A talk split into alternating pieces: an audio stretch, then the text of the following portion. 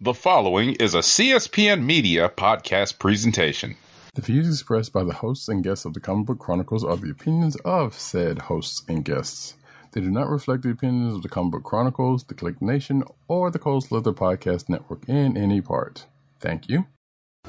Spoilers.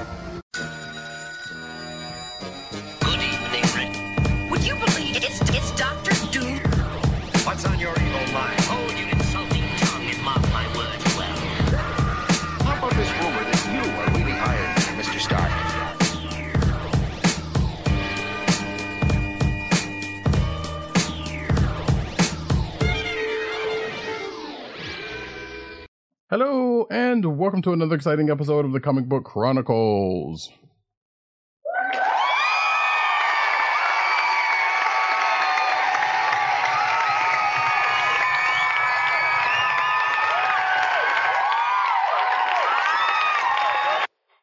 I am your host, Roddykat, and you can find me at Roddykat on Twitter. You can find me at News Knows Need on Twitter. You can find me at CBCaps on Instagram. South Carolina with Columbia down the way. And those sound effects that you heard come from none other than our man in Brooklyn, one agent underscore 70 on Twitter and Instagram. What's up, everybody? Co hosting from the Borough of Kings. Brooklyn!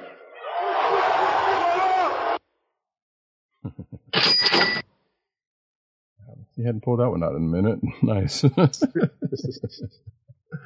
and this is the Cold, this is, excuse me, the Chronicles, where you can find us at the Cold Slither Podcast Network, that's cspn.us. Do it today. You can also find us on your podcast perusal place of choice, whether it be Google Play, Apple iTunes, aka Apple Podcasts, Spotify, or the Cold Slither Podcast Network's SoundCloud page. Make sure to hit like and subscribe and to give us all the five star reviews.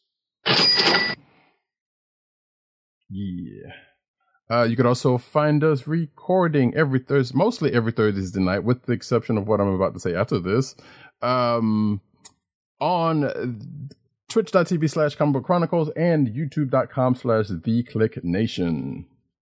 Again, please hit like, subscribe, give us the great reviews, and also hit the notification button so that you know when we are on, and we'll be talking about that for next week specifically shortly.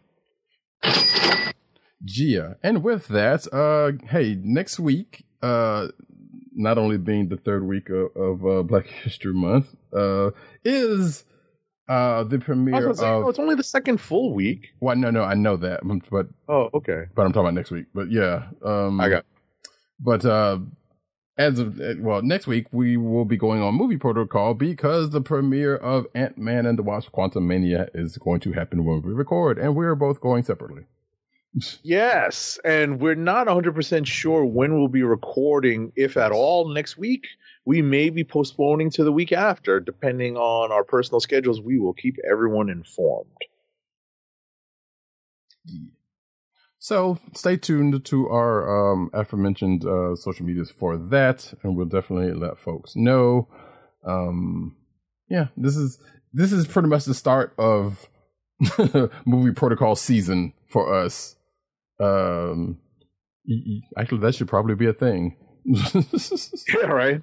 Because you know every time like movies happen uh we don't hit all of them as we have already established last week but uh, or the week before last whichever that was but most of the ones we hit we we pretty much try to hit on the day they come out Right. We are trying to avoid spoilers, folks. We're trying to be as well informed as possible for when we next convene the Comic Book Chronicles. yep and they had already had which i think i saw a potentially spoilerish article that i do have saved up for the next um the next uh, thing from the uh from the uh, premiere that happened last week which i don't well i know why they do that. I get that part but at the same time it's like okay spoilers are going to happen after that. People can't help themselves. Like yeah not everybody goes to the premiere but some things end up happening by Of course. so and apparently feige almost got got so Oh no! apparently But uh, but yeah, that's but that's, a, that's another story for another You mean time. you almost let one slip, or are you talking about that story about Perlmutter? No, um, no. I think he almost let one slip from from the from what the title Oh suggested. wow! I was about to say he must have like forgot his extra cup of coffee that day. I know, right? The the head of the Marvel snipers is, is forgetting stuff, so you know it's a you know, lot. they're just like, you cannot fire. exactly, but like I said, we will definitely talk about But that. sir, our orders. You cannot fire on Kevin Feige. I know, right? Which actually, weirdly enough, um, kind of brings us to what we're going to start off with, which is, you know, um, the apparent mid-season uh, um, two-parter for uh, for the Bad Batch, which is se- uh, me, season two's um, episodes seven and eight. So which- Yes. yeah. So episode seven titled "The Clone Conspiracy" There you go. and Mhm. episode eight titled "Truth and Consequences." Mhm. And believe it or not, these titles carry very much meaning. Yeah, yeah, very much, and and even callbacks to um, you know, in more ways than one, Clone Wars uh, uh episodes of similar nature. Right. And not a Spider-Man story that is best left in the past. well, they haven't left it too far because we've gotten how many we've gotten in the last in the last couple of years. I mean, I honestly, I honestly kind of groaned when I thought of that one when I was Mhm. reading it. You know, when I when I saw when I saw the title on the screen, when I saw the title screen, Right, I kind of groaned. I was like, no, not conspiracy. right, right. It was like, wait, but we've been dealing with clones the whole time in this particular Right. case. So Right, right, that's, right, right. That's when, still. yeah, exactly. That's exactly why I was like, oh, okay, no, no, no. This- Right. They have right to call. They have the right to title an, an episode or a story that they Right. absolutely do. but at the same time, I get you. Like, oh god, no, not again, not again. Because we already know somebody else is getting one. We already talked about that. I'm like, come on, man, stop with the clones. yes. Send in anyway. the clones. Right. Exactly. But um, to go with brief strokes on both of those episodes, um, I will say that um, despite the the name of the show, uh, the the the the the Bad Batch did not show in seventh in the the first episode of the two. Which- Correct. But at the same time, you know, you see where they come in in the next one, but also you get, let's just say you get some, a part of, as uh, Agent 70 and I was talking before the show, you get a story that you didn't expect to actually ever see get Right. um start to to play out with both of these episodes but definitely in this first one you start the ball rolling on it Right, right, right, right. It's a story that you that had been hinted at, whispered about over the course of the many ages of Star Wars that we've seen in the wake of the prequels.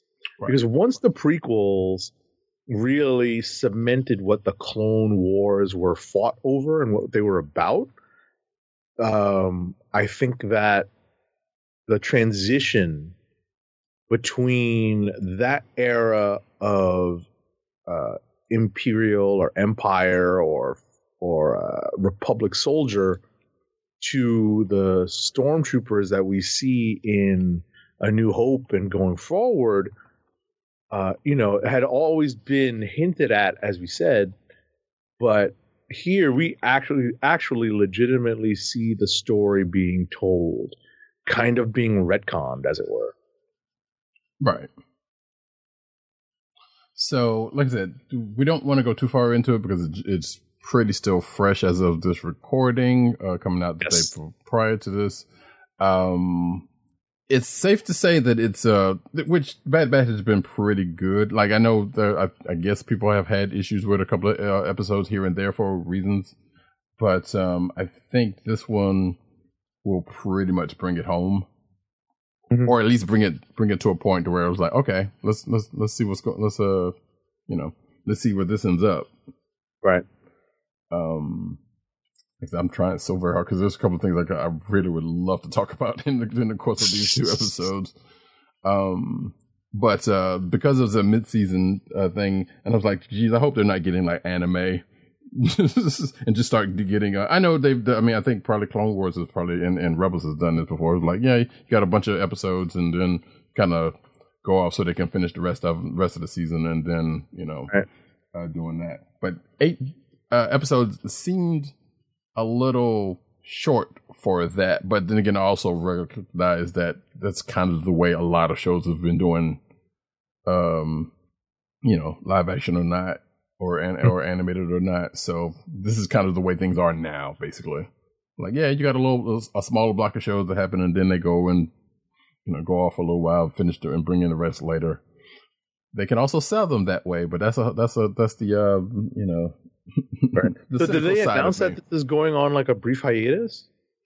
I didn't. That Or was a part of it I did not this see. Yeah, that was the part I didn't see. I just Or saw. are they just produce, or, or did they just release a second episode, or an extra episode this week, just so that they could fit into some sort of release window because there's something else coming out on Disney Plus?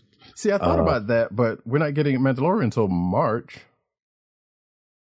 So How many more Bad Batch are we getting?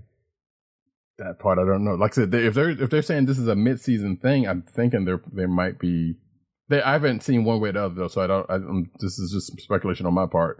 Uh, I assume they're going to not have some for for a few weeks and then come back. But like I said, I haven't seen anything one way Oh or the other. goodness, that's crazy that the Mandalorian's coming in less than a month. Oh my goodness. Yeah, like two weeks. Just well, not excuse me. No, it's like three weeks. But Yeah, three weeks. Three Yeah. weeks.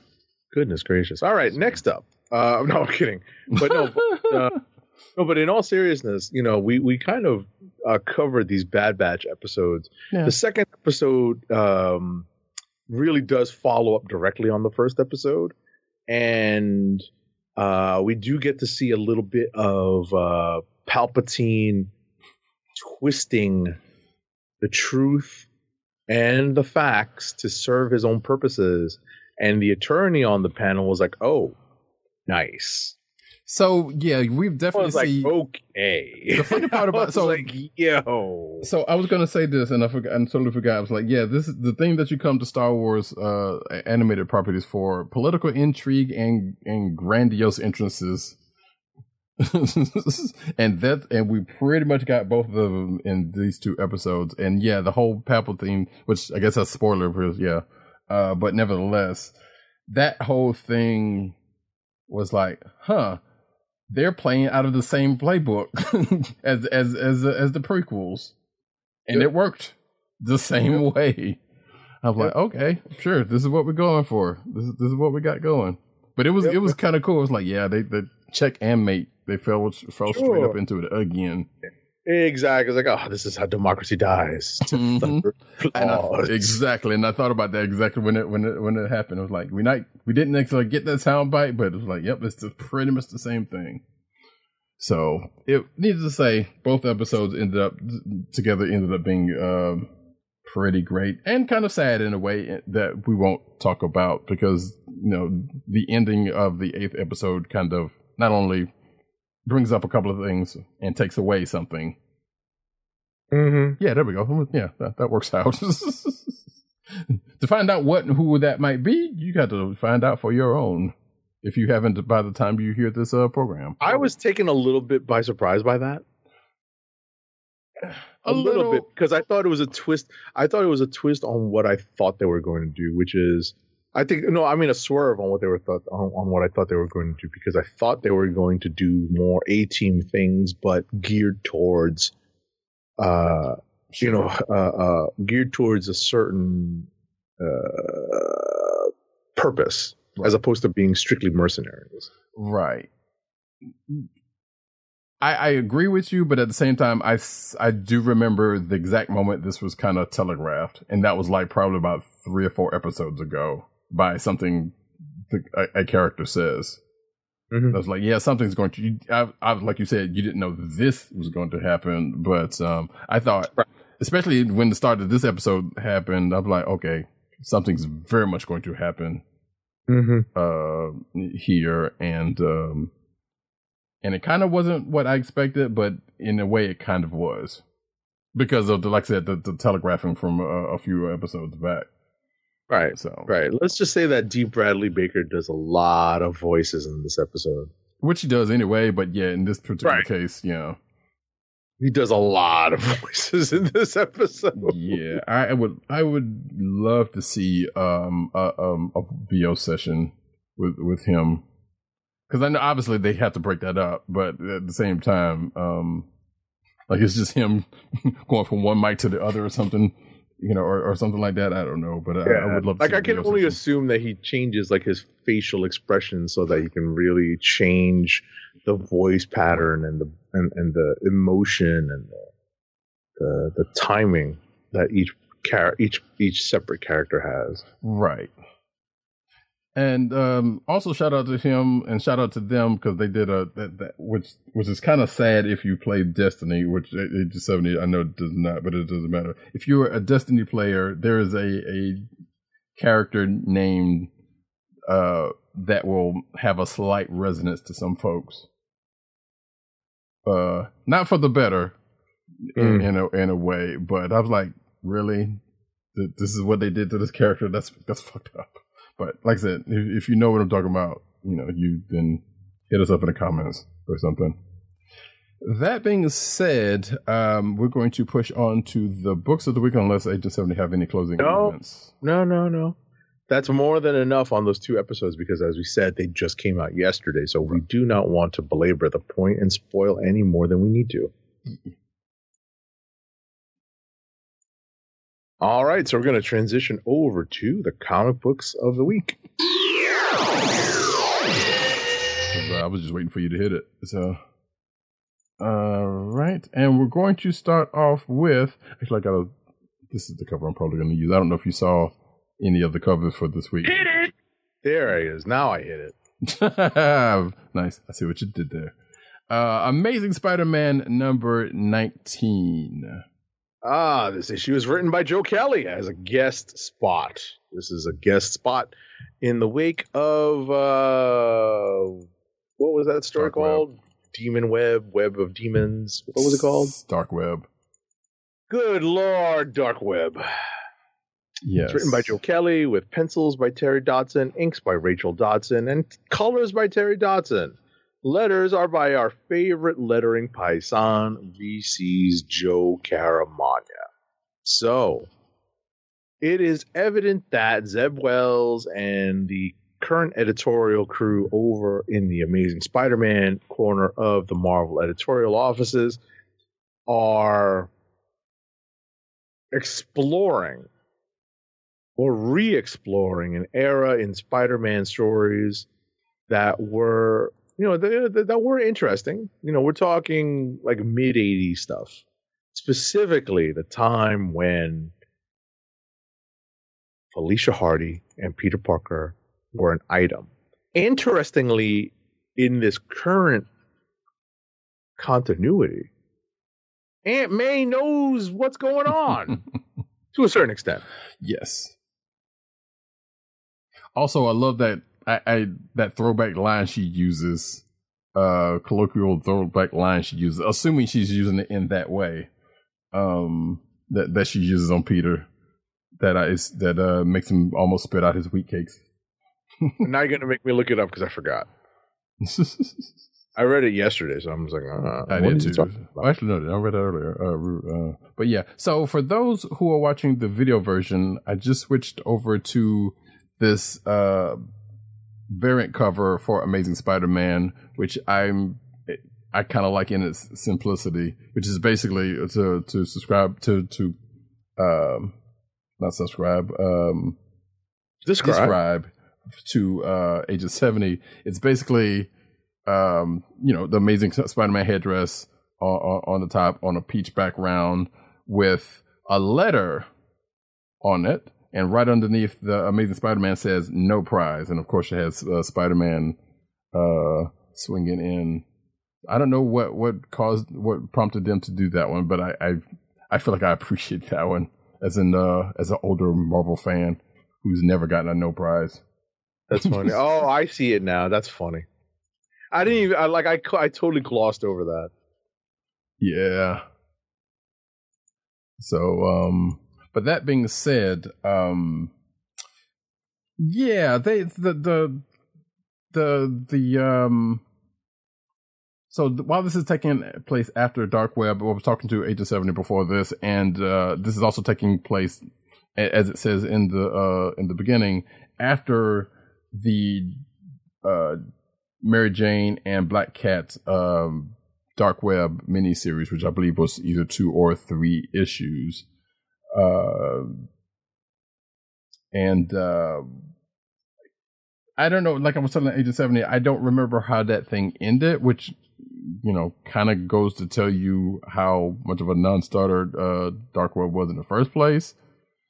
But also, you know, I, I remember it happening. I remember reading it. I just don't remember anything that happened because that particular story was supposed to uh was set up to kind of hash out some things or something between Felicia and Mary Jane, which I don't recall ever happened.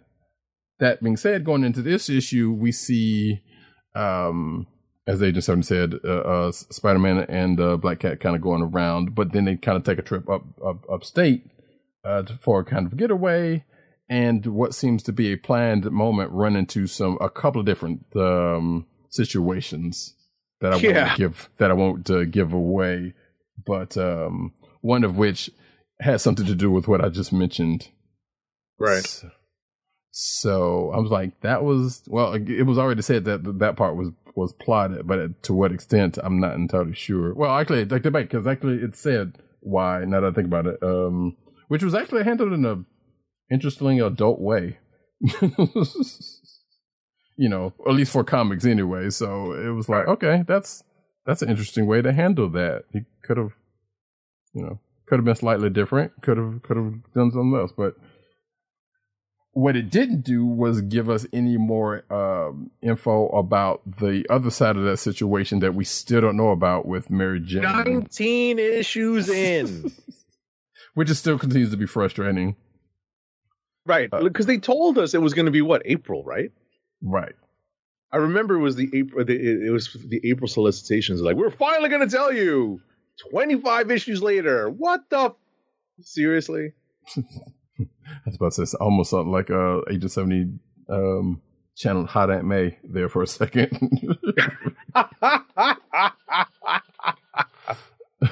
And, you know, let the Ramones play right after, right? Okay. exactly. Exactly. All right. All right. So I think we've we've covered everything we need to cover for Amazing Spider-Man number nine. Yeah, pretty much. Like I said, you you you know, if you plan on reading this, you you can go into uh get into that one. It was, I think, it was a, a fun issue, despite you know er, uh, everything around it, but it's still not giving us what we want.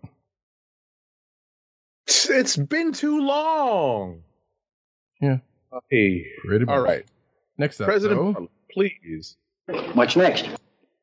All right. Uh, next up is a Black Panther number 14. Is it number 14 or 15? it is fourteen. Yes, or fifteen. No, no, yes. oh, 15, right? Yes. hmm Right. You're right. So this issue is written by John Ridley with art by Herman Peralta, Peralta colors by Jesus Aburtov, and letters by VC's Joe Sabino. So as we just described, this is the penultimate issue of John Ridley's run on Black Panther. And I'm speaking for myself when I say kind of looking forward to the next run because I have not enjoyed this run on Black Panther. I feel like it steadily went downhill from the midpoint till now because I liked the idea of these sleeper cell, uh, you know, these sleeper cells uh, uh, acting the way they were acting. There's a very classic twist on the Black Panther story and uh, the his own motivations for being who he is in the Marvel universe. But then the twist that Ridley put in, and and and and now what has become of that twist, and the ramifications that have have that have befallen T'Challa as a result of that twist, um, in in his fortune as well as his plan and and the and the uh, the twist in his plans, the twist to his plans or the swerve that the, his plans took. I feel just you know, I'm just waiting for the story to to play out and and and hopefully, um, the next story, the next writer Wait, uh, they have announced who the next writer is, right? Uh, yes, it's uh Evel if I'm not mistaken. Right. I was going to say I thought it was I thought it was her. Mhm. So I was going to say it's the Ironheart writer, but um, uh, ultimately I, I I kind of am looking forward to that and just waiting for this run to end. What do you think? And then we can talk about the actual uh, events of the book. I didn't really like it. Oh, there it is. So yeah, I'm kind of in agreement with you uh about well to to a point anyway because it started out as you said as a very good premise. Like yeah, the whole sleeper cell thing and and you know T'Challa dealing with it and, and, and whatnot, and even up to the point of the whole alienation of his you know coworkers, friends, whatever the case may be, which is kind of similar to you know uh what has happened to Batman in a way, but not in the same way you know Mhm. uh even that could have been something potentially better. It- up until this point right here is when i really didn't like it because if you're watching the video version you're seeing the cover and you're seeing who's on the cover. And if you have any history with this show uh and what do we know about the relationship between the character that is on the cover and the title character you know that what is uh well and when if you should ever happen to read this book you know that something like what happens in this book which really got my goat probably would never happen under their watch. But then again it didn't happen under their watch in a, in a way so that's so, so, so I'm saying. But it probably wouldn't happen at all and it's and and I really dislike this book for what for what happened especially the way it happened in, in this particular issue that I didn't care about. Um because the folks may know there's a long-standing beef between a couple of between T'Challa and another character, um, despite what the you know what what um what the MCU may have uh suggested with a recent movie. Right. So, um, yeah, like I said, that's that being said, yeah, I'm kind of with Agent Seventy in the fact that he is like, all right, just just bring on the next creative team because like we only got one more issue left. Just just go ahead and do it. You know, I, I was given, I was trying to give really the benefit of the doubt, and then he goes up and does does stuff stuff like this. I was like, you know what, you just all right, go ahead, just just just get it, just leave. I don't know for, for whatever reason prompted you to do this. Clearly, it, well, I guess it doesn't even matter. Did you read the Avengers run? Hickman's Avengers run. Whether you did or you didn't, this sucks. That's all I got to say about that. Yeah, pretty much, pretty much, pretty much. I mean, I understand uh, uh, what what Roddykat is getting at, and this is you know again just touching upon a conversation we had just prior to the show starting. I understood why. You know, I understood why, and um, ultimately, the twist on the why is you know was understandable. You know Mhm. that that that's about as far as I'll go without spoiling anything. Gotcha.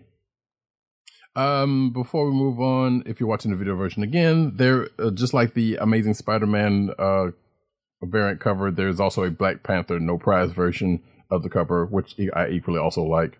Again, you know, kind of nostalgic. So, but it's cool. So f- from that, we can move on to. I guess we can go on to Rapid now. Well, wait. Uh, yeah, I guess we can go on to Rapid unless you want to do that other book we have common in common. Yeah, let's do that. Okay. Captain America: Symbol of Truth, number ten. All right. I'm sorry. I'm I'm literally making like semi Valentine's Day plans. Um, Oh, at the same time. right. Um, Get yours, seventy. I was like, wait a second. I saw my phone uh, blink. I was like, oh wait, I have to take this one. Um, Captain America, symbol of. Truth just like, ooh, all right, yeah. Uh, I'm like, wait, plans. what are we talking about again? Captain America, symbol of truth, number ten. it, it is not often. I'm gonna go ahead and say this before he finishes the creative team. It is not that often where Agent Seventy is at a loss for words. So this is monumental.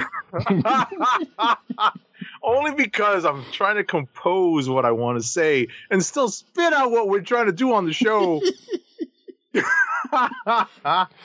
Oh man, that's great.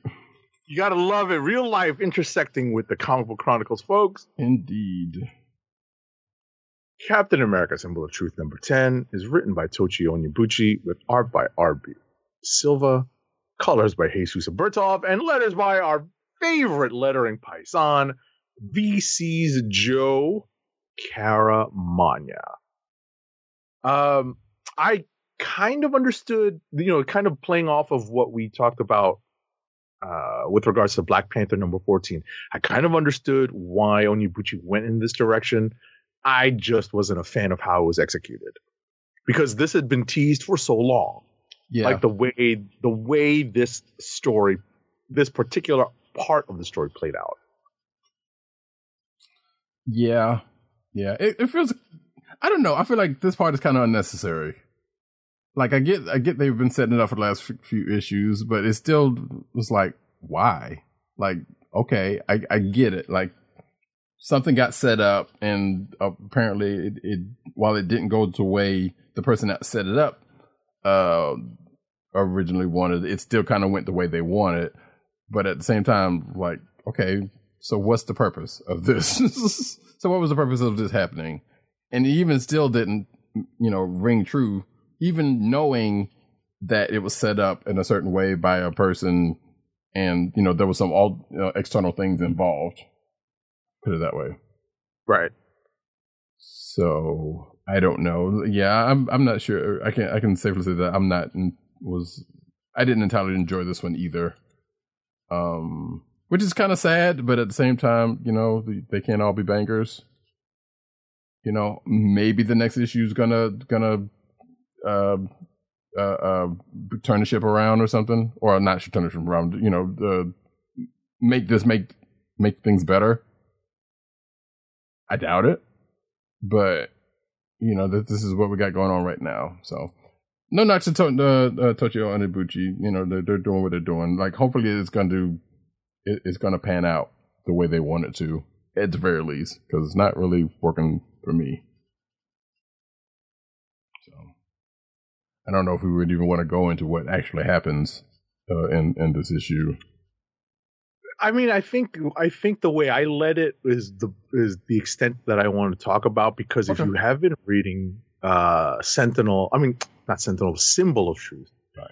uh, you know that uh I have not been the biggest fan of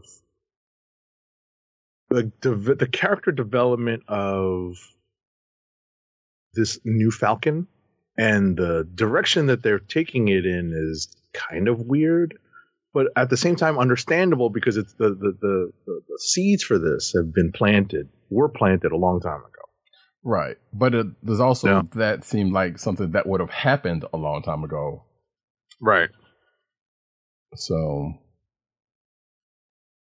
and I guess you know, Onyebuchi said, "Well, they didn't do anything with it then. Let's do something with it now," or, or and then tied into what's going on with this. So, there, there's a reason that we don't know about, but you know, it's right now. It's kind of, yeah, whatever.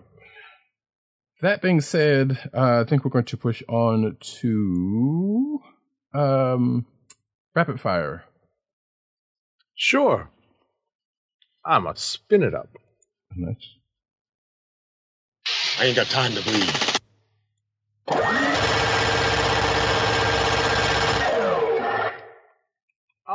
Alrighty, first up, I do not have nearly as many books as Roddykat. Uh, first up is Batman and the Joker, the Deadly Duo, number four of seven. It's written by Marc Silvestri with art by Marc Silvestri. Colors are by Arif Prianto and letters are by Troy Peteri. So, this issue of Batman and the Joker, the Deadly Duo, is essentially Batman and the Joker uh, in speed, but on a train. That's exactly what it is. okay. That is exactly how it plays out. Interesting. And that is, you know, and and and and ultimately the story develops further uh, with regards to the um, the backstory as to why um, this this kind of new antagonist created pr- basically for this book for the series is you know what their what their motivations are you know ba- basically further elaborating on it. So next up is daredevil number six number eight i'm sorry. It's written by chip zdarsky with art by marco checchetto colors by matthew wilson and eric arciniega and letters by vc's clayton uh so this issue did not exactly play out the way I thought it would, but it seems like uh, Zdarsky may have some more things up his sleeve when it comes to, up his sleeves when it comes to um, Matt Murdock, Frank Castle, and the rest of the Marvel universe. But let's just say that um, the Fist gets. Mm, let's just say there is an old adage about what is more effective the open hand or the closed fist. And in this issue, the open hand remains so. I'll leave it at that. So you have to be a little bit in the know on this story to, to, to get where that's coming from. But ultimately, there's still plenty of story left to be told. Last but not least is Storm and the Brotherhood of Mutants number one. It's written by Al Ewing, with art by Paco Medina, colors by J. David Ramos, and letters by VC's Ariana Maher. Now, let me tell you, I was taken by surprise here. I anticipated this book telling a story akin to, or at least similar to, something out of the Age of Apocalypse. It is not. It is literally what is happening in the X Men corner of the Marvel Universe in the wake of the events of the Sins of Sinister reveal. And I like that. And I really like some of the character developments that have uh, come across in in this quote unquote 10 years post Sins of Sinister reveal. That's where that's the timeline of this particular uh, issue, and I believe that's the timeline for like the next two issues that kind of take up this 10 year period there's a timeline that uh, that is at the back of the book. Uh, ultimately, we're going to find out um, how this all plays out over the span of 10 years, 100 years, and I think 10,000 years or 10 million years. I forget. That I don't have it. Ten thousand sounds sounds right because I think that's Right, going so yeah, it's a good amount. It's like Yeah. it's like it's I believe it's like the uh, factor of ten. It's like ten, hundred, and thousand. right. Right. So it's like ten, a thousand, and then ten thousand. So, but um, ultimately, this is probably, and I'm spoiling it now. Is probably the strongest book I read this week. I really enjoyed reading this. Well, I, I can agree with that. I won't say too much else, else about it, but yeah, it was uh, even though I probably am going to find myself rereading it uh, after the show because, like, I kind of while I read it, I kind of there's some things I didn't really take in, Mhm. but uh, but I you know, but I have I did enjoy it for what it was, uh, especially interestingly enough, coming out of the back half of the book with what that's setting up. Um. So yeah, is that it for you? That is it for you, actually. That is for me. It is. It is. That is it for me. Alrighty, and uh, if you're watching the video version, there's a bunch of uh, uh, variant covers of which I will not do all of, but nevertheless, they're they're there. Uh, for myself, we're going to start off with uh, Static Shadows of excuse me Shadows of Dakota, uh, number one of I believe five uh, or five or six. I can't remember. Actually, I have to go back and, and look at the thing. Oh yes, it is of six. Excuse me. So I have to change that in my thing. Um. Uh, let's see. It's written by Nikolas Draper-Ivey and Vita Ayala, with art by Nikolas Draper-Ivey, um, and letters by AndWorld Design. So this particular miniseries was supposed to come out back in October November, and they pushed it for um, they pushed it until now. And I say it was supposed to come out of there because the they even like uh, covers was already out, and you know they already had it listed uh, on in, on um, on comics list as coming out on a certain day. Uh, but the, again, like I said, they they they uh, pushed it up until now for probably obvious reasons, but reasons nonetheless. Um, and this is uh, season two of Static, um, which, uh, as you recall, there was a season one uh, last year uh, going into this. So, which was pretty much kind of the the retelling of of Static's origin, you know, uh, that kind of situation. But now we're kind of into the thick of it, and um, uh, without going too far into it, we find Static, uh, you know, back in action, uh, kind of saving the day, both as um, both as Static and as uh, Virgil, uh, in two different ways. Well, I guess in two similar ways, in, in, in a way. But we also find him uh, as Virgil, Virgil, coming across new Bang Babies. Um, and one of which he's mentoring. But at the end of this, we also find out that there's a uh, an antagonist that is coming into play uh, that we meet at the end of this issue. Um, and I know the name, and it is given at the back of this book, but I'll save it for the next issue because it wasn't a um, it wasn't a, an official introduction to the character. God. Ne- yeah. Uh, next up, excuse me we have uh, Joe Fixit number two of five, I believe. Which it's kind of funny that I'm the one reading this book. Okay. Because the particular era that this is um, that this is uh, being set in, I was not reading the Hulk. Um, I do know of the character of Joe Fixit and, and how he got. Oh, you mean when the character was introduced? I Correct. Yeah, because I think this was, uh, if I'm not mistaken, it was like a '90s thing.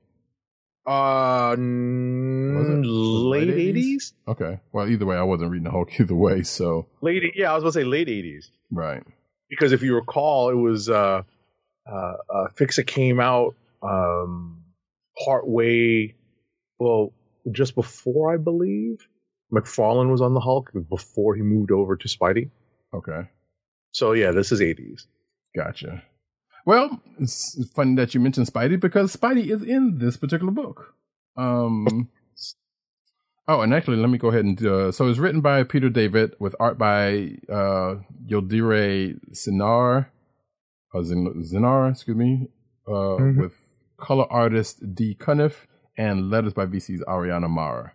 So yeah, uh, last issue. So again, this takes place in the same era uh, of uh, when Joe Fix is kind of already established, uh, um, you know, in in L.A.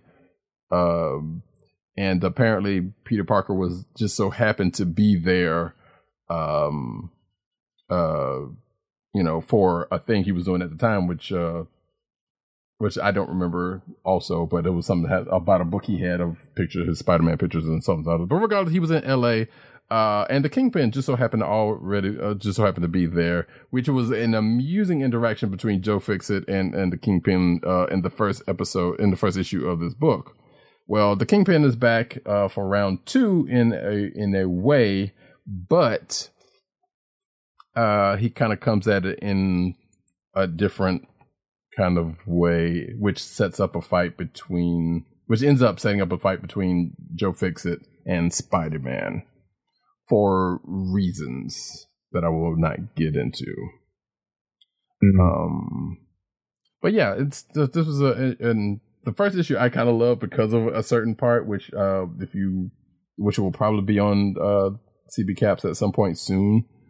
Uh, but the this was also an entertaining issue for other reasons, especially like the first interaction between Spidey and Joe um, uh, into this issue, and and something that uh, that Peter slash Spidey was thinking was going to happen but didn't. So next up, uh, we have Avengers uh, War Across Time number two, which is I believe of five. Um, which is being written by Paul Levitz with art by Alan Davis, colors by Rachelle Rosenberg, and letters by VC's Cory Petit, which also was approved by the TVA. This this uh this uh um, uh this book. Because you see the little uh the, the the comics code like uh stamp on the on the side of it, which was I don't know if it was in the last issue, but uh noticed it on this one, which was kind of fun to see. Uh, so this takes place during the time of the original Avengers, um, and I say original Avengers with Cap. Uh, after Cap uh, came into the fold, so this is like single digit. Still, well, this is like issue eleven of the Avengers, I think, if I'm not mistaken, because they had just come across uh Kang in the first place, and apparently Kang is also in the background of this, still doing some things. I wonder why.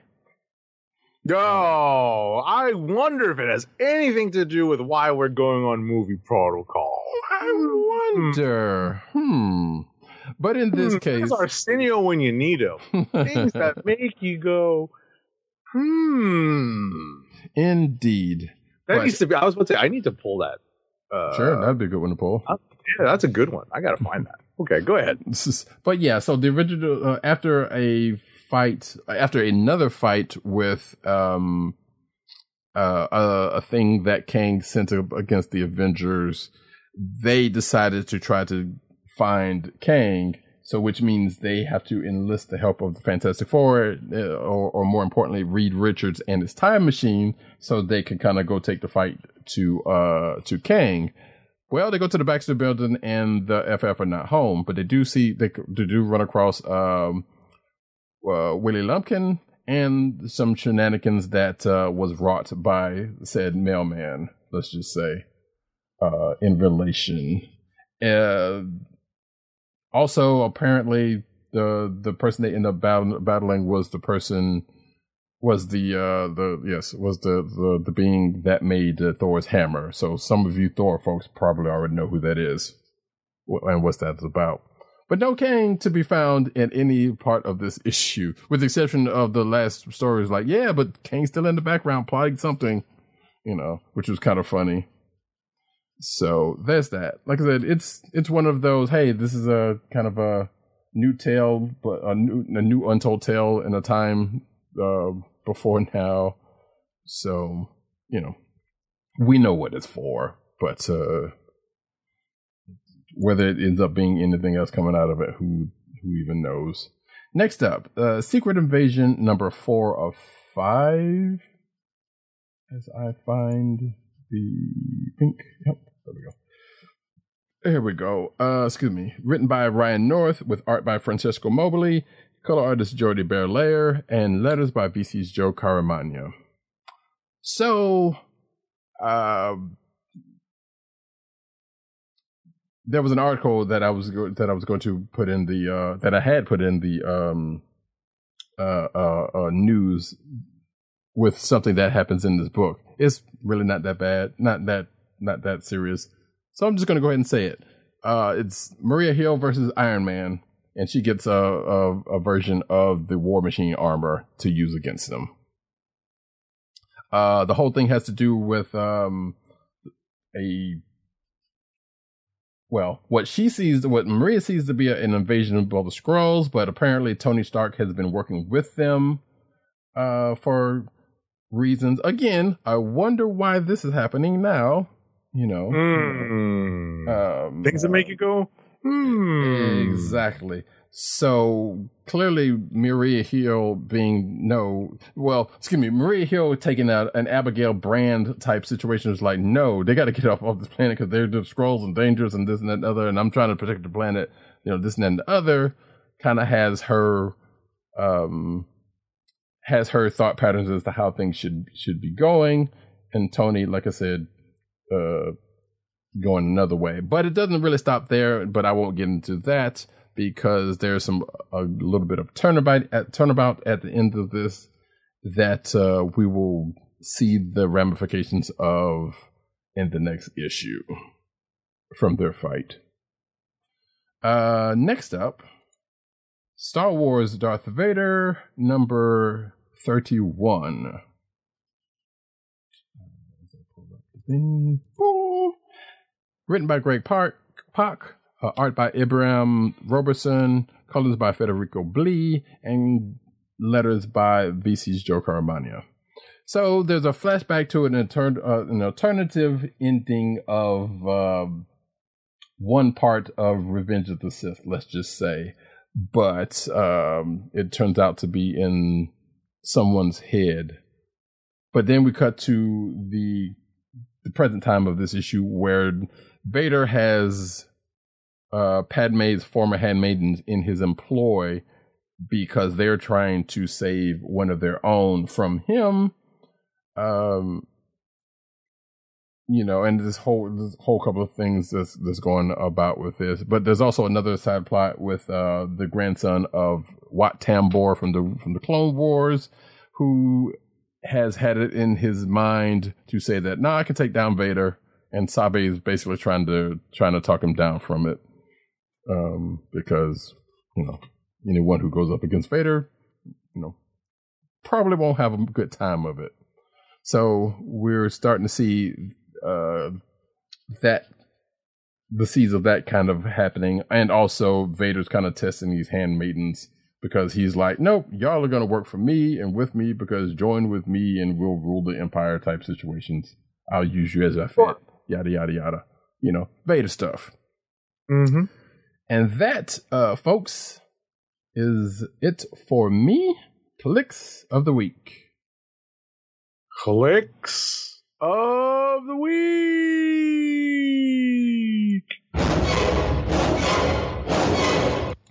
Man, I really need to find a way to get these times down. Uh, this sucks. So, kliqs of the week, folks. We did not get uh, anything from our other co-hosts. It's all right. Yeah, it happens. They were probably busy or didn't care. I don't know. Let's just say they were too busy. I would reckon that being the case. I'm not. I was not suggesting that they don't care, but sometimes you know, some weeks. Let's face it. Some weeks it's kind of harder than others for us, and I'm not making any excuses for them by any means. But let's just say it's kind of hard to come up with a kliq, even if you have read something, you know, and you're not Right. busy. So, um, is it safe to assume that you're going with the one that you mentioned? I think so. I think I am going to go with Storm and the Brotherhood of Mutants, number one. Okay. That's my kliq of the week. It's the strongest book I read this week. Shout out to Al Ewing and Paco Medina for good work. Other than, you know, I guess the best part is that they remind me how much I dislike Irene Adler and uh, Raven Darkholme. Indeed. Indeed. As I as I flash a couple of covers there for that. Uh for myself.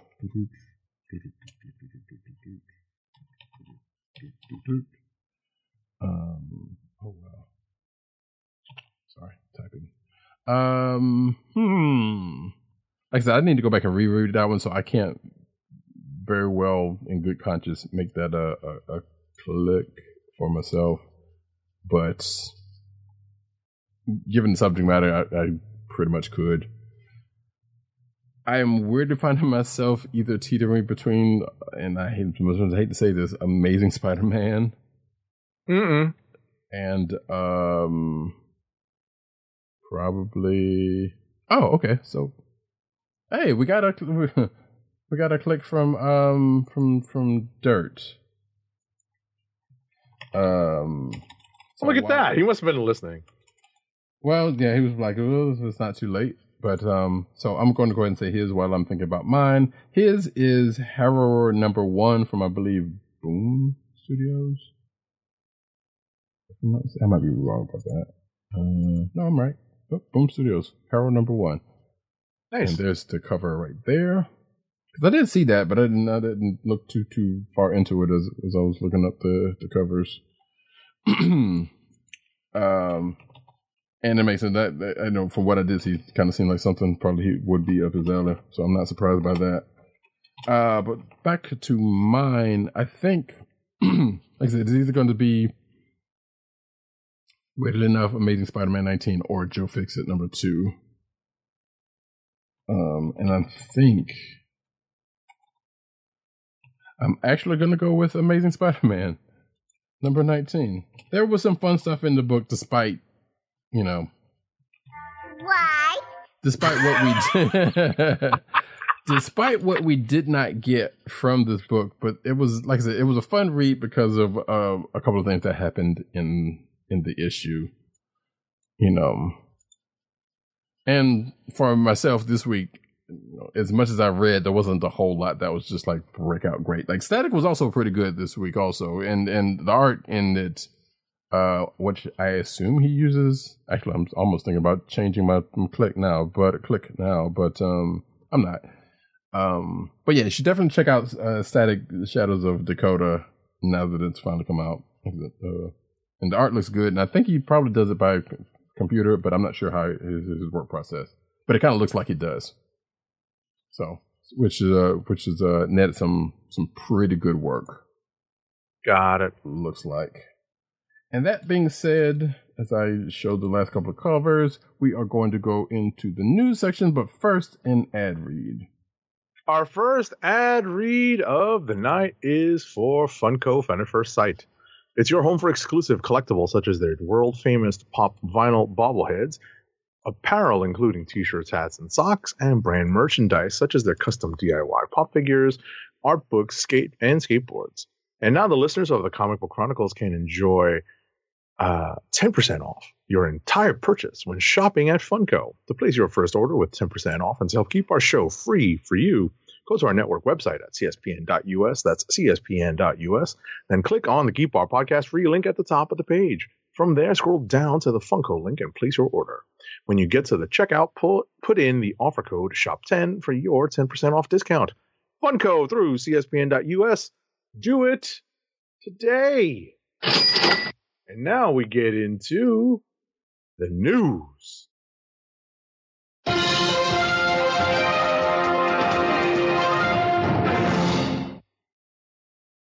Alrighty then. Uh, cinematic news. Um, how Wakanda Forever's trailers secretly revealed Shuri is the Black Panther, which realistically, at a certain point, if you watch enough trailers, it was very apparent anyway. So, nevertheless, um, actually, this art, this article, uh, even mentions it. That says that um, says uh, director Ryan Coogler says that the reveal of Shuri as the uh, MCU's new Black Panther was evident from the first trailer. Which there you go. During the director's commentary for Wakanda Forever, Coogler shared that uh, Shuri's role as Black Panther was hidden in plain sight. Duh. In the film's first trailer, uh, and then it goes through how, how the trailer went down, which I'm sure at this point we have all seen. So, I guess good to know, uh, but not necessarily the the best kept quote unquote secret. Right. Like, yeah, there were comic book reader. well, there is that too, but I mean, yeah, there are, were other speculations that could have been the case, you know, that were kind of logical, but yeah. Um, next up, This past Wednesday, Black Panther Wakanda Forever finally arrived on Disney Plus, and its streaming debut added another milestone to the film's impressive list of accomplishments. As per Variety, Disney announced that since it first hit the platform on February 1st, the sequel has racked up enough views worldwide to give Disney Plus its most streamed Marvel movie premiere to date. Okay.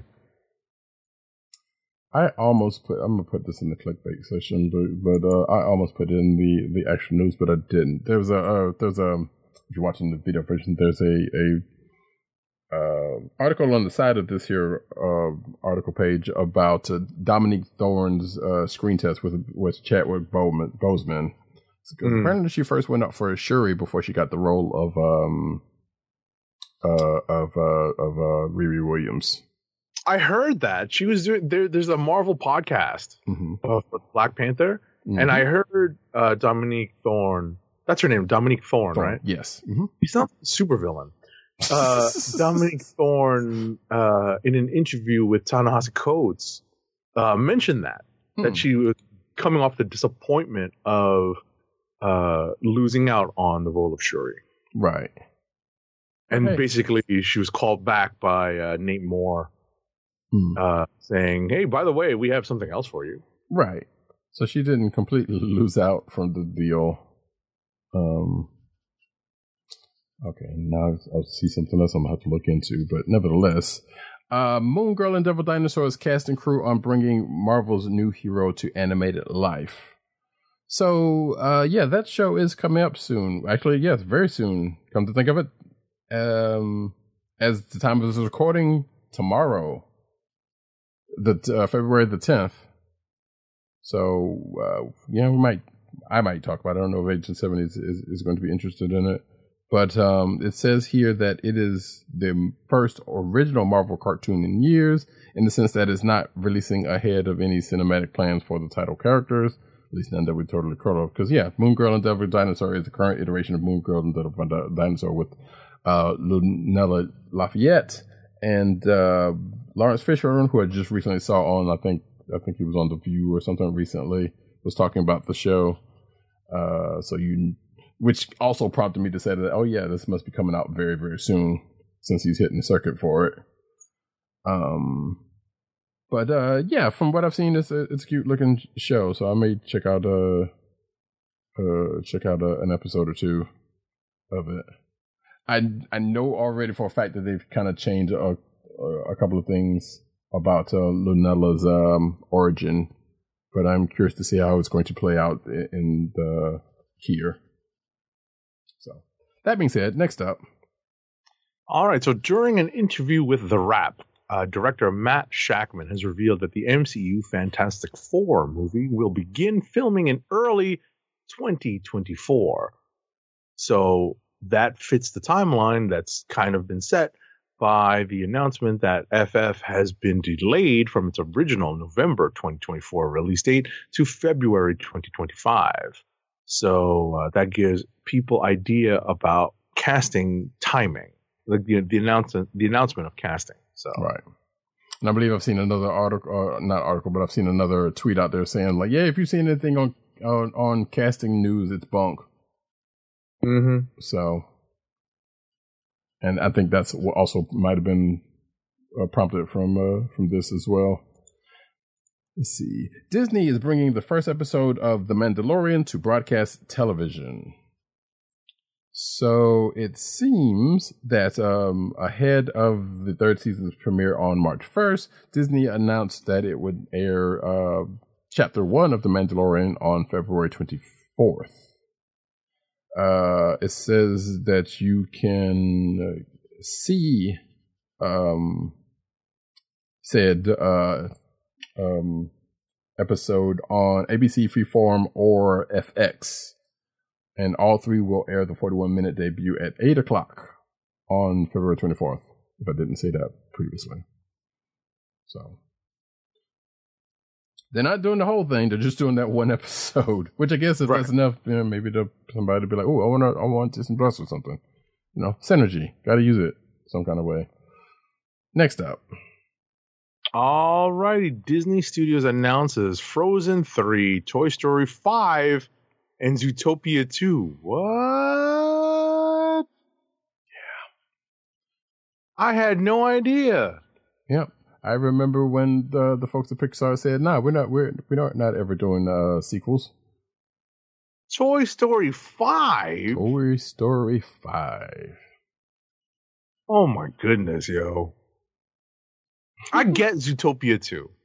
Right? That's kind of like, you know, and I actually really get Frozen 3 because as long as they figure out a song for uh uh, uh Idina Menzel and uh Kristen uh, and, and, and and and Kristen Bell to sing, Right. they're going to sell that Frozen sequel. Oh, for sure. There's going there's definitely a, a built-in market on that particular one. So for certain. Did we need another Toy Story Five? And is it going to be uh what what I see? I don't know if this article says it, but apparently someone out there is saying that um uh uh Tim Tim Allen is saying that uh you know It's going to be Chris Evans. No, I'm kidding.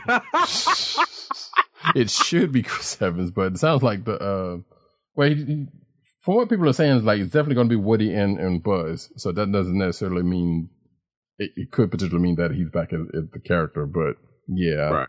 I think we would at this point after that Lightyear movie. Which did you see that? Mm-mm. Yeah, neither have I. It, it might as well just go ahead and give it to Evans, or keep it at Evans, I should say. So yeah, there is that is the news for that. Next up. Oh wait, that's me. Alrighty. 'Cause you No, I was gonna say you got next. Yeah, no, because you took that. This one. is whack news, by the way. It very much is. So, uh, AMC theaters should change movie ticket prices based on seat location. Uh, that makes yeah. Um, so it says here that the initiative kicks off on Friday at select AMC uh, locations, and this is probably why it's way more whack for Agent Seventy in New York, uh, Chicago, and Kansas City, and will be expanded to all domestic AMC locations by the end of the year um essentially it says front row seats will be available at a lower price while seats in the middle of the theater will be available at a higher price because the middle seats are the prime real estate for a movie theater they're not slick everyone knows this crap Unreal. When I saw this, I couldn't believe what I was reading. right well actually i can believe it because you know good and I well know. Because, big everything's getting milked for every every last cent. I get that. exactly. But it still doesn't make it better. I i i, I get you also. So part of this kind of makes sense. It's still fucked up because like I said- like I said everybody most of the people is going to go for the middle. But at the same time those front seats are not great. So having them as a cheaper price sure but it's still it's still not doesn't make anything any better Right. And what makes me laugh is that oftentimes, depending on the theater, sometimes sitting all the way in the back is the most desirable place to sit of all. But yeah we'll see. We'll see. We'll see if this plan, this pricing plan, actually keeps you know keeps uh, progressing into reality. right and Draw well, their uh, plan. Right. Yeah. Right. Exactly. According to this, they're they're they're the plan is by the end of the year to have them in in all of the locations. So, thank goodness the theater that I go through is not an AMC. Hmm. Next up, though, Harley Quinn Valentine's special cast Abbott Elementary stars Tyler James Williams, uh, everybody hates Chris, and Quinta Brunson as Hawkman and Hawkgirl. Oh, okay, so this is uh, titled Harley Quinn: A Very Problematic Valentine's Day Special. Yikes! why don't you take the next one also?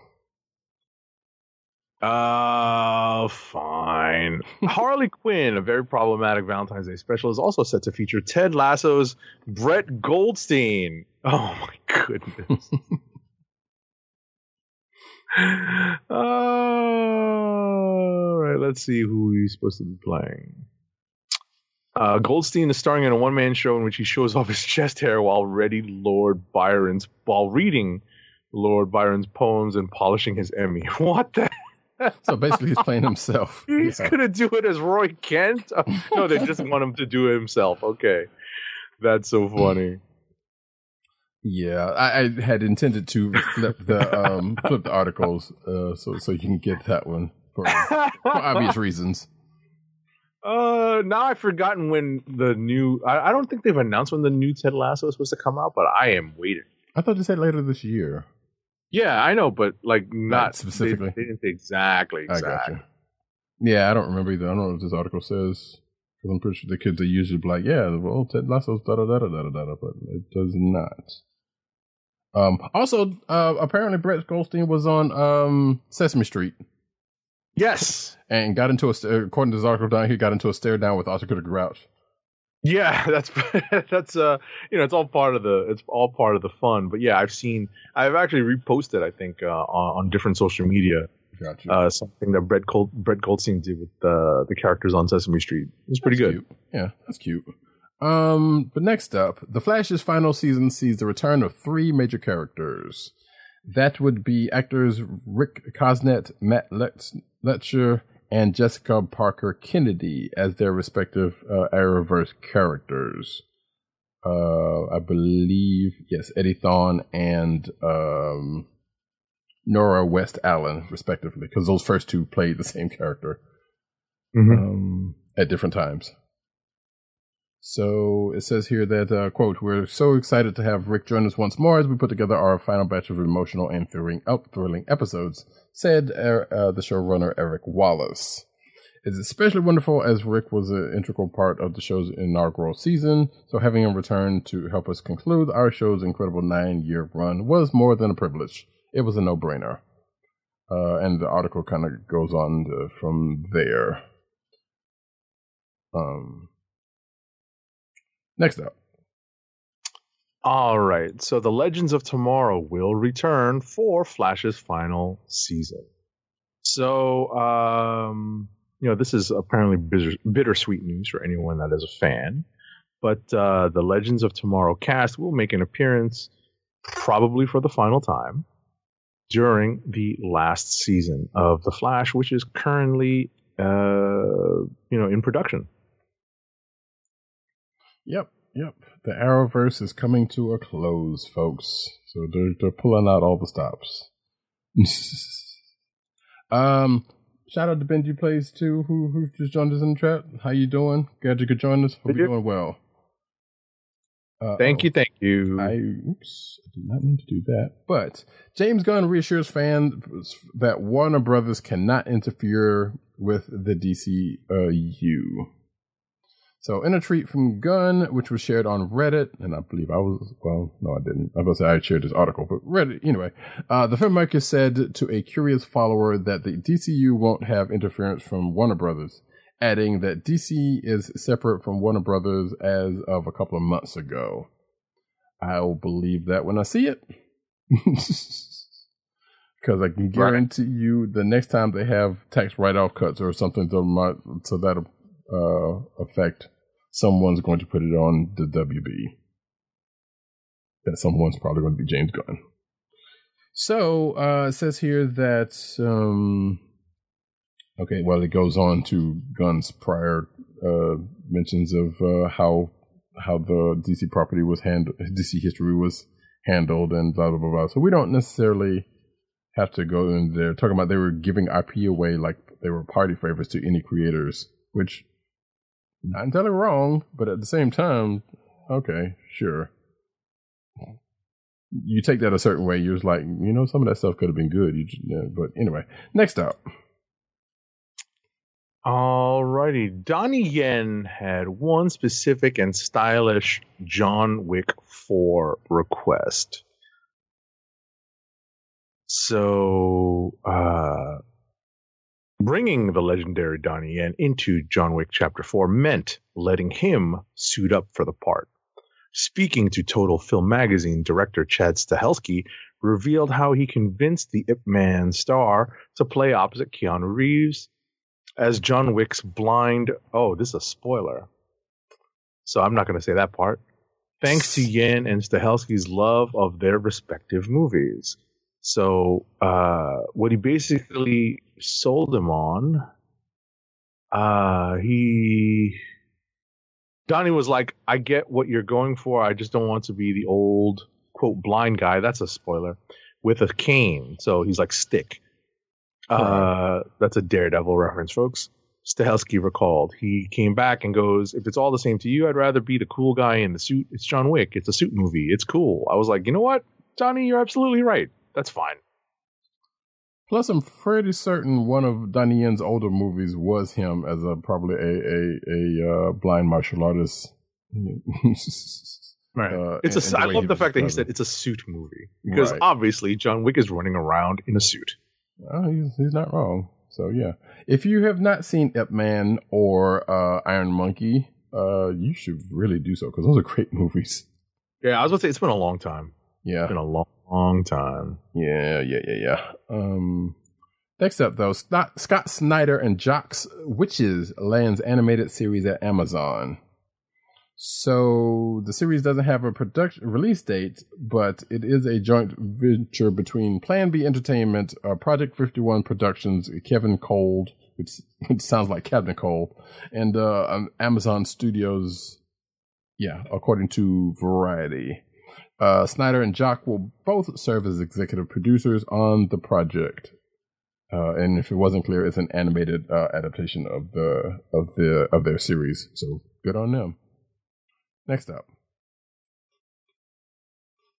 Uh, Daniel Dae Kim is set to star in and executive produce uh, Butterfly for Amazon TV. So this is uh, an adaptation of a spy thriller graphic novel titled Butterfly, uh, originally by Arash Amel, Marguerite Bennett, Antonio Fuso, and Stefano Simeone. Okay. And this is set to be a new dramatic TV series for Amazon Studios with Daniel Dae Kim attached to star. Okay. Yeah, apparently they're going to be shooting in South Korea, so yeah, that's not going to be money. Maybe they're Uh, getting huge tax breaks. Well, quite possibly. Uh, Transformers Earthspark is getting a second season, and more episodes drop in March on Paramount Plus. Plus, which I've not seen one episode of that. But um, so apparently, Paramount Plus shared that um, that there is going to be a second season, and that uh, let's see, the next eight episodes of the first season will be available to stream on March the third. Um, and there's also a trailer that is attached to this uh, article that, uh, according to the article writer, says it's fun to watch. So, uh, cool. Next up. All right, next up, Apple TV's Godzilla will feature new and old kaiju monsters. Uh. So it's going to introduce audiences to new creatures as well as monsters from previous kaiju media. Director Matt Shakman, there's that name again, revealed details of the series' production in an interview with comicbook.com saying, quote, it was fun and you know, we were creating a lot of cool titans and monsters, some new, some old, so it's fun. He's excited. Yeah. Are you excited? Meh. I mean, it'll be fun, you know, and hopefully they put some money into it. So, you know, I mean, there's only it's only going to be so much money, but still. Right. Yeah, to see what exactly this is, is going to be. Mm-hmm. Um, now we go over into the anime corner.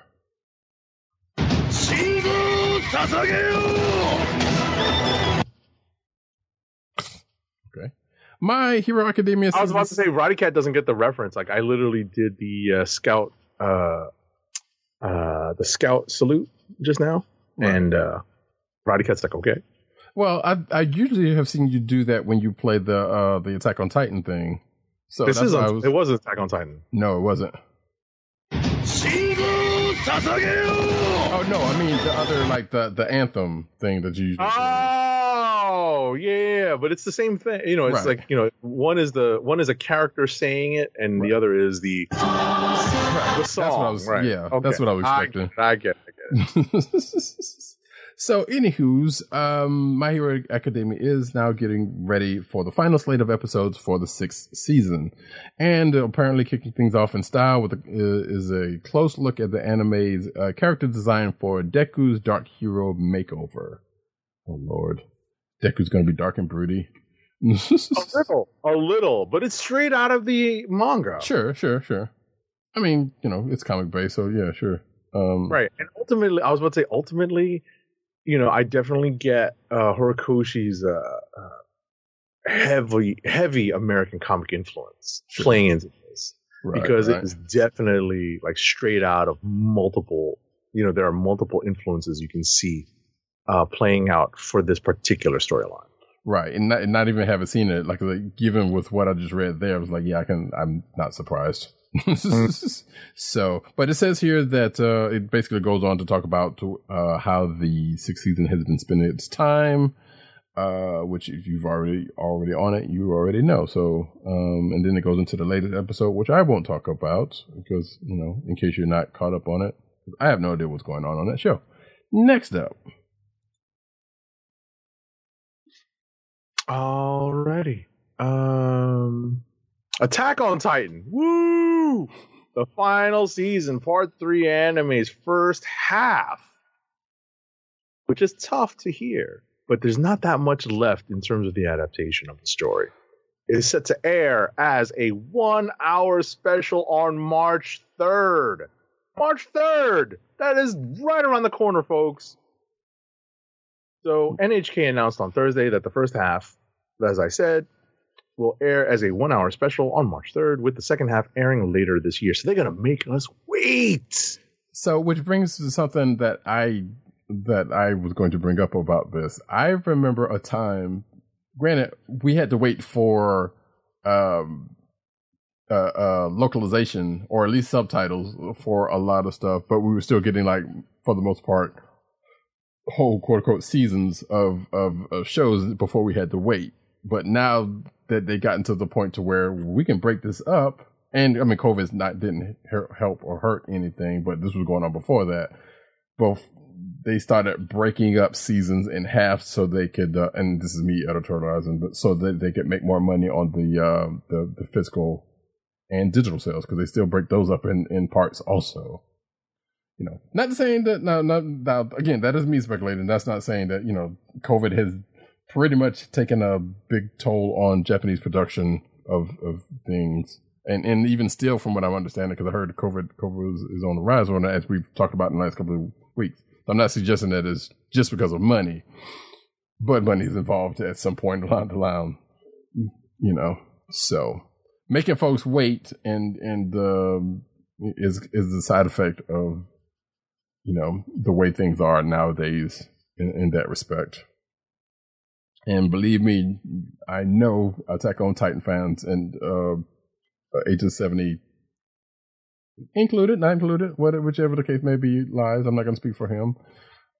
Are very much waiting for anything, uh, uh, um, anything coming to them from it. Pretty much. So you you see that on social media a lot. Uh, next up, though, uh, Demon Slayer Swordsmith Village arc opens theatrically at number one, one, one. Hoo ha! Uh, the first slam dunk drops to number three. Um, which I still haven't watched that um that that PBS special on hip hop. I knew I forgot something, but there, there's my weekend plans. So. Uh, it says here that the theatrical screenings of the upcoming uh, Swordsmith Village arc ranked at number one. Like I said, it sold 113,000 tickets and earned 8.75 million US in the first three days in Japan. Um, not surprising there. The screening opened last uh, Friday the 3rd uh, in 418 theaters in Japan and uh, included episodes 10 and 11. We talked about this thing was happening. You know, they did the, the last couple of episodes of the uh, Entertainment District and then uh, went into the Sword Village arc slash movie. The screenings will play in theaters uh, over 95 countries and territories, and I think we're supposed to get it here uh, in a couple of months. I, I can't remember. Yeah, that's the plan. Yeah, I don't but think it, there's an actual. I th- I thought there was an actual date I I saw somewhere. I think we did talk about it like in passing one time uh, Right. for that, but um, that was like weeks ago. But it also says here that the uh, Swordsmith Village arc will premiere on television in April with a one-hour special, and I believe that might be Japan, and I think you know Crunchyroll will have it like the day after or something like that, whenever they decide to do it. And it just kind of goes into numbers from there and other stuff, but we and, and some other uh, properties, but we won't get into that. Next up. All right, so we are transitioning over to the manga corner slash comic book corner. So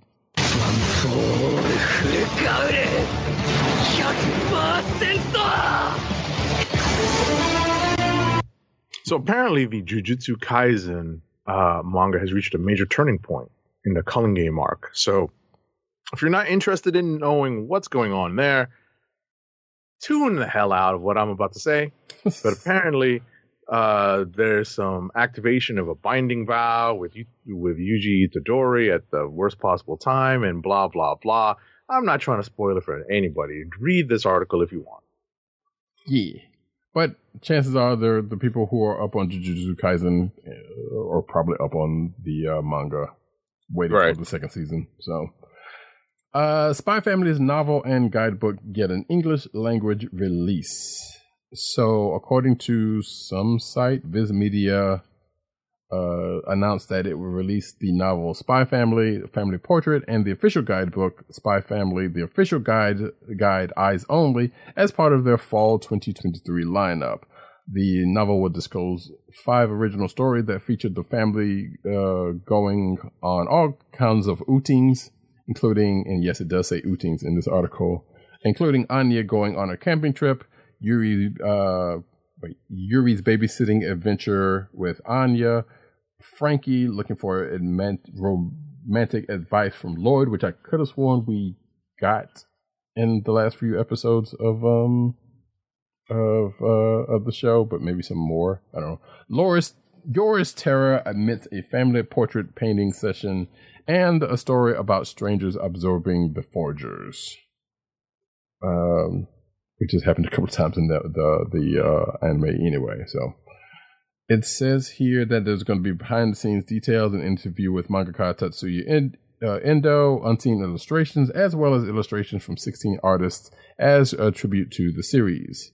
Uh, then it goes into um, uh, the artists, including Attack on Titan's uh, Hajime Isayama. So there you go. Uh, no price or word on when exactly this is going to come out, but nevertheless, look out for that. I'm sure it'll probably come here also. Next up. Uh, Tokyopop launches a new imprint with Guardian of Fukushima. Okay. So uh, the new imprint, Comics That Matter, is uh, set to publish a story of a man who risked his life to take care of animals that were left behind after the March 2011 meltdown at the Fukushima Daiichi nuclear plant. Wow. I feel like this is directly opposed to um, what's been going on here in the states with uh, some dude kidnapping animals. Jeez. Yeah, let me just get the, uh, the, the, the timing and publication information out. The full length book includes an introduction by Japan scholar Roland Kelts and will be published on February 28th, 2028, at the end of this month, as a 144 page paperback rated for ages 10 and up with an MSRP of 19.99. Wow. God, it'll be a 12 year anniversary this year of, of, of the Fukushima.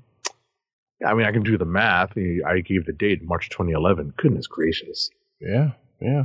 We're getting old, sir. We're getting old.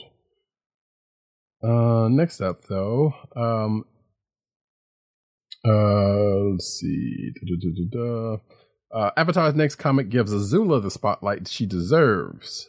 So it says here, according to this article, it's been a while since she's been uh, features featured in the comics. If you know who Azula is, um, uh, from Avatar: The Last Airbender, I was about to say you you would understand why, but that's not entirely true. Nevertheless, she'll be headlining a graphic novel of her own called uh, Zula in the Spirit Temple, uh, which was apparently revealed last year and probably was. Um, but Screen Rants recently revealed the book's release date on uh, September 26th and 27th. It's written being being written by Faith Erin Hicks and drawn by Peter Peter Wartman. Um, it'll pick up where 2016 Smoke and Shadow left off, with her on the run and trying to groom Zuko into a into being a into a better Fire Lord in her own weird way. Man, they messed up Azula in the show, I think, but that's just personal. Um, says his when a mission with her followers doesn't go as planned, Azula winds up in a forest temple inhabited by a single monk. So, next up. Alrighty. Uh, see. Dark Horse and Amazon announced a new Critical Role, a set of Critical Role graphic novels. Okay, so Dark Horse, Critical Role, and Amazon Studios announced a new graphic novel series, The Legend of Vox Machina, Whitestone Chronicles, a set of prequels to Amazon's animated series. Okay, The Legend of Vox Machina. The graphic novels will be written by Marieke, Marieke uh, Nijkamp uh, from Critical Role Vox Machina, Kith and Kin, in collaboration with the Critical Role cast, with art by Tyler Walpole. First volume, The Legend of Vox Machina, Whitestone Chronicles, Ripley follows Dr. Anna Ripley as she contends with the Briarwoods blah blah blah blah. Okay. The book will be published in 2024, and a digital sampler is available on the Dark Horse and Amazon websites. Okay. Obviously, you hear the name Ripley and you think uh, aliens, or at least I do, but that could be just me. Or if you're old enough, you might think Believe It or Not. Who knows? Uh, Supergirl, Woman of Terror, or writer, gives away all of his co- uh, copies for free after widespread sellout. So, uh, Tom King, uh, which I think I saw his tweet uh, uh, about this. He says, uh, since it's sold out everywhere, I searched my house and found all of my comps of Supergirl. Uh, King tweeted Saturday. As a very small thank you for all the awesome support, I'm signing these and bringing them to Third Eye Comics in Anna- Annapolis uh, to be given away free to company uh, to customers. But that apparently already happened, so you're you're already late for that. Um, as of this moment, but that was a cool thing for him to do. I would like to believe he would have kept at least one one set for himself, but then again, I guess he doesn't have to because he probably got the you know, he made the thing. anyway, next up. Uh, and very sad, awful news. Lee Moder, the veteran comics artist who, cre- who co-created the Courtney Whitmore version of Stargirl, has passed away. Comicbook.com reported he was just 53, just 53 years old. According to a family friend, Moder died quietly in his own home sometime on or before January 15th. The exact cause of his death is not yet known. Moder, also credited as the co-creator of Shinku with Ron Marz and Dreamer with Tom Peyer and Tom McCraw, worked in the comics industry for close to 30 years, drawing titles like Legion of Superheroes and Wonder Woman at DC, plus Dragon Prince at Image's Top Cow Comics imprint. So yeah, I remember his art. Uh, I mean, it wasn't something that I followed, but I remember his art, and he was most active in the '90s and early 2000s. I remember that. Gotcha. Okay. Um. Yeah. Re- respects to his uh his his family and friends. Uh. Let's see. Only Doctor Doom can fix the Fantastic Four's greatest mistake. Uh, this uh, says here that Marvel has announced details for Fantastic Four number seven, which will be the title's 700th legacy issue after the heroic family first appeared, appear, uh, first appeared over 60 years in 1961. Uh, written by Ryan North and illustrated by Iban Coelho, the oversized book will spotlight Doctor Doom as he tries to undo the unknown catastrophe that has made the team's ranks go their separate ways and become hated by the Marvel Universe, which we still don't exactly know the full extent of how that happened, but I guess we'll find out. uh, wait, what issue are we on? We just are we on like five? Of FF? Yeah, or is it five or I six? think it's five. I think we're coming into five. I think so. Yeah, that's uh, that sounds right because we just had that Johnny issue. Yeah, so they'll. I, I guess we'll get more info on what actually happened and why Doom's going to be the one that ended up doing whatever he's going to do. I'm not going to go any further than that because I feel like there's probably going to be some spoiler in here somewhere. But Mhm. uh, that's the thing. 700 issues, man. That's nothing to sneeze at. Next up.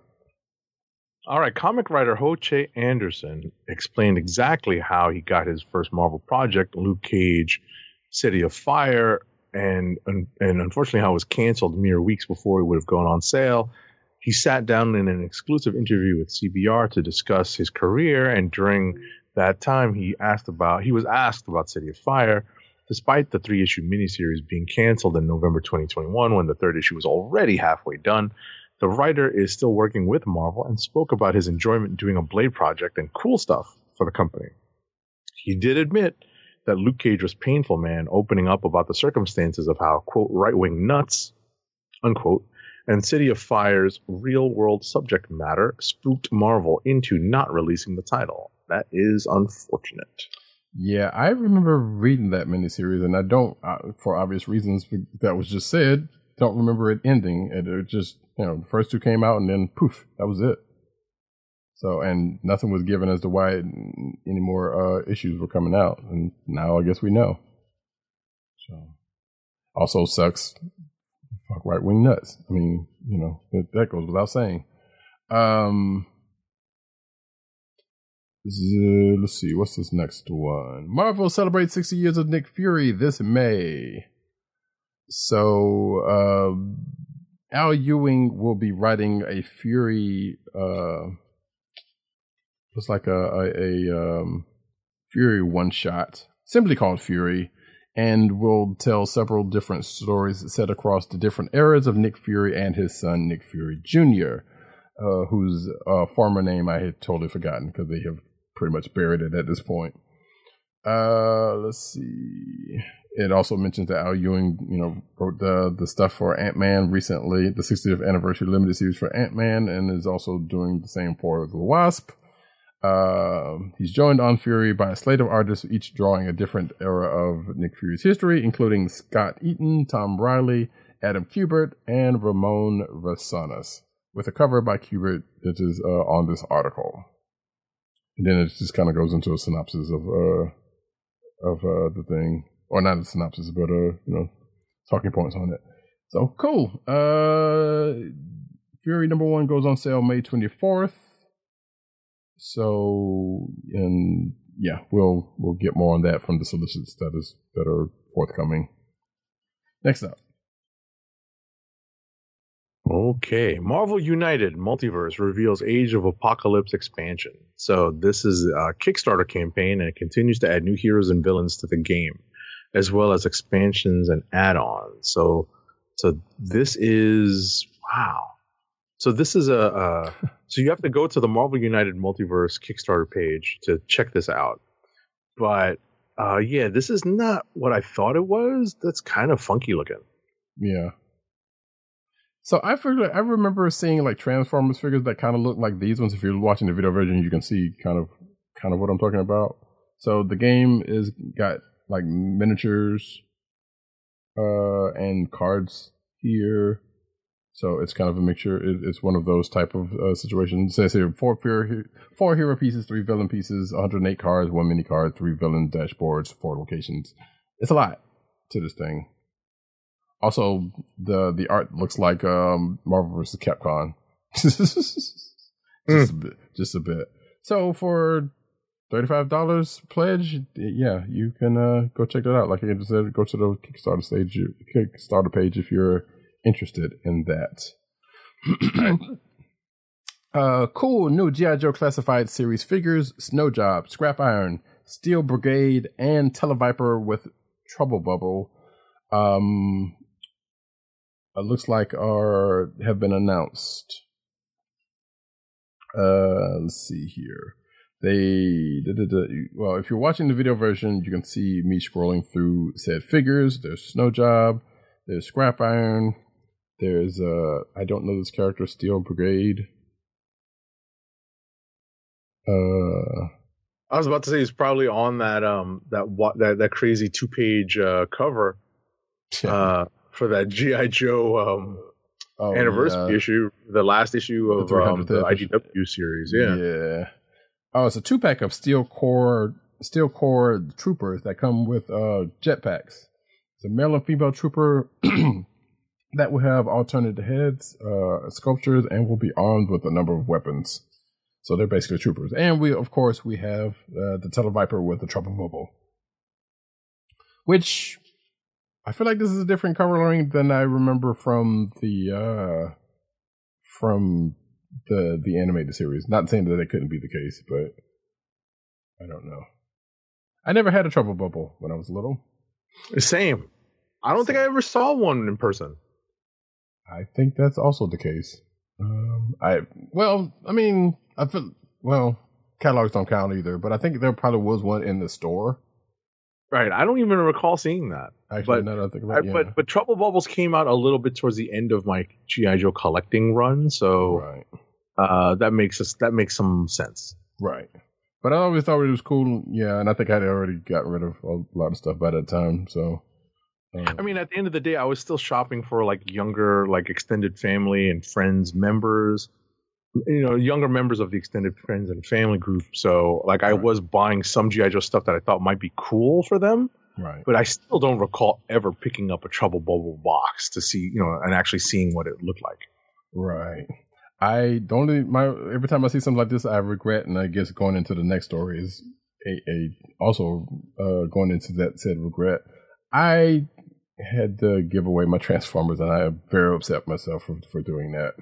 Ugh, So, um, but going into the next story, awful, awful, awful. yeah. So celebrate the last 40 years of Transformers history with Transformers Legacy action figures for boys and girls. Wow, so the new Transformers Buzzworthy Bumblebee Legacy Evolution Origin Autobot Jazz. What?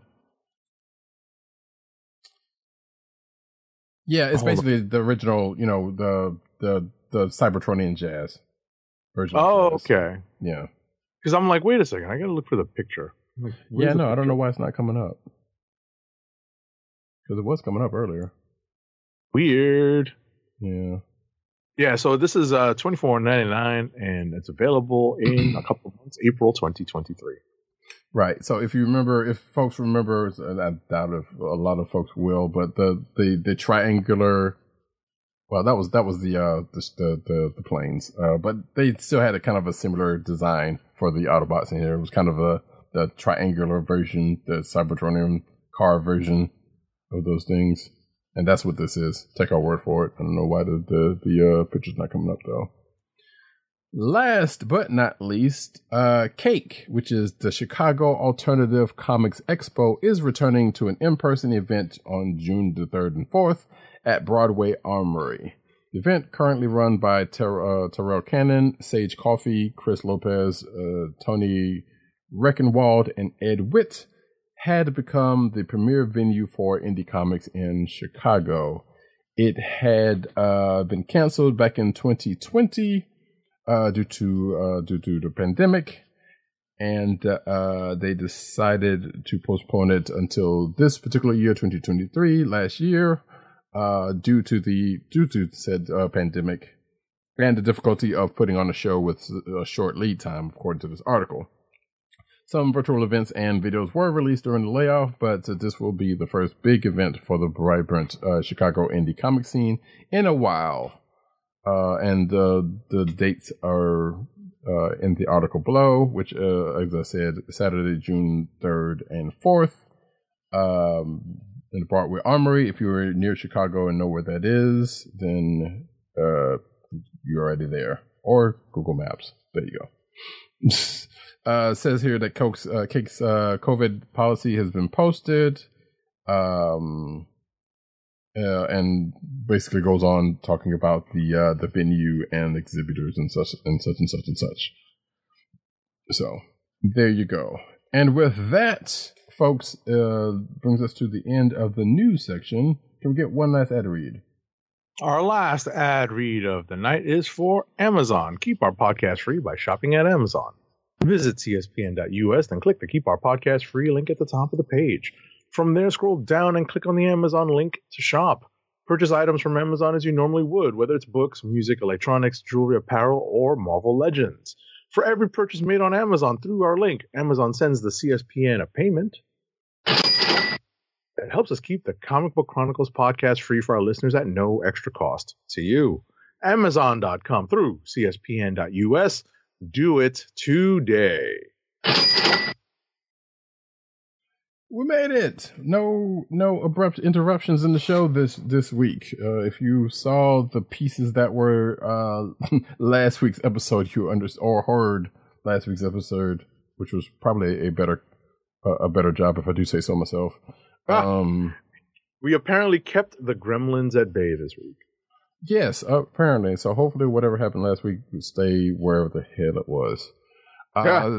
That being said, we, we will take this time to reiterate the fact that next week we will be on movie protocol for Ant Man and the Wasp Quantumania.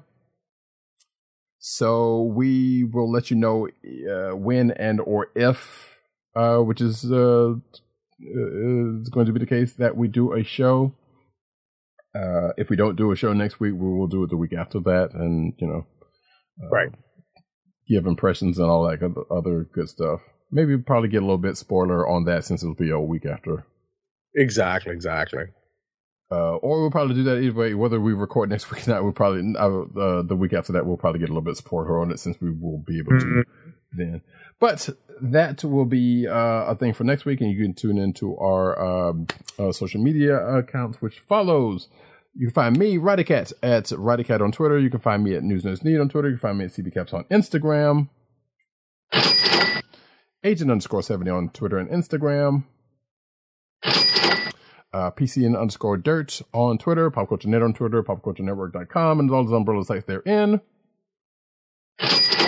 And uh, Tim, DOGG98 on Twitter, uh, CB Chron on Twitter, which is the Comic Book Chron- uh, Chronicles Twitter account.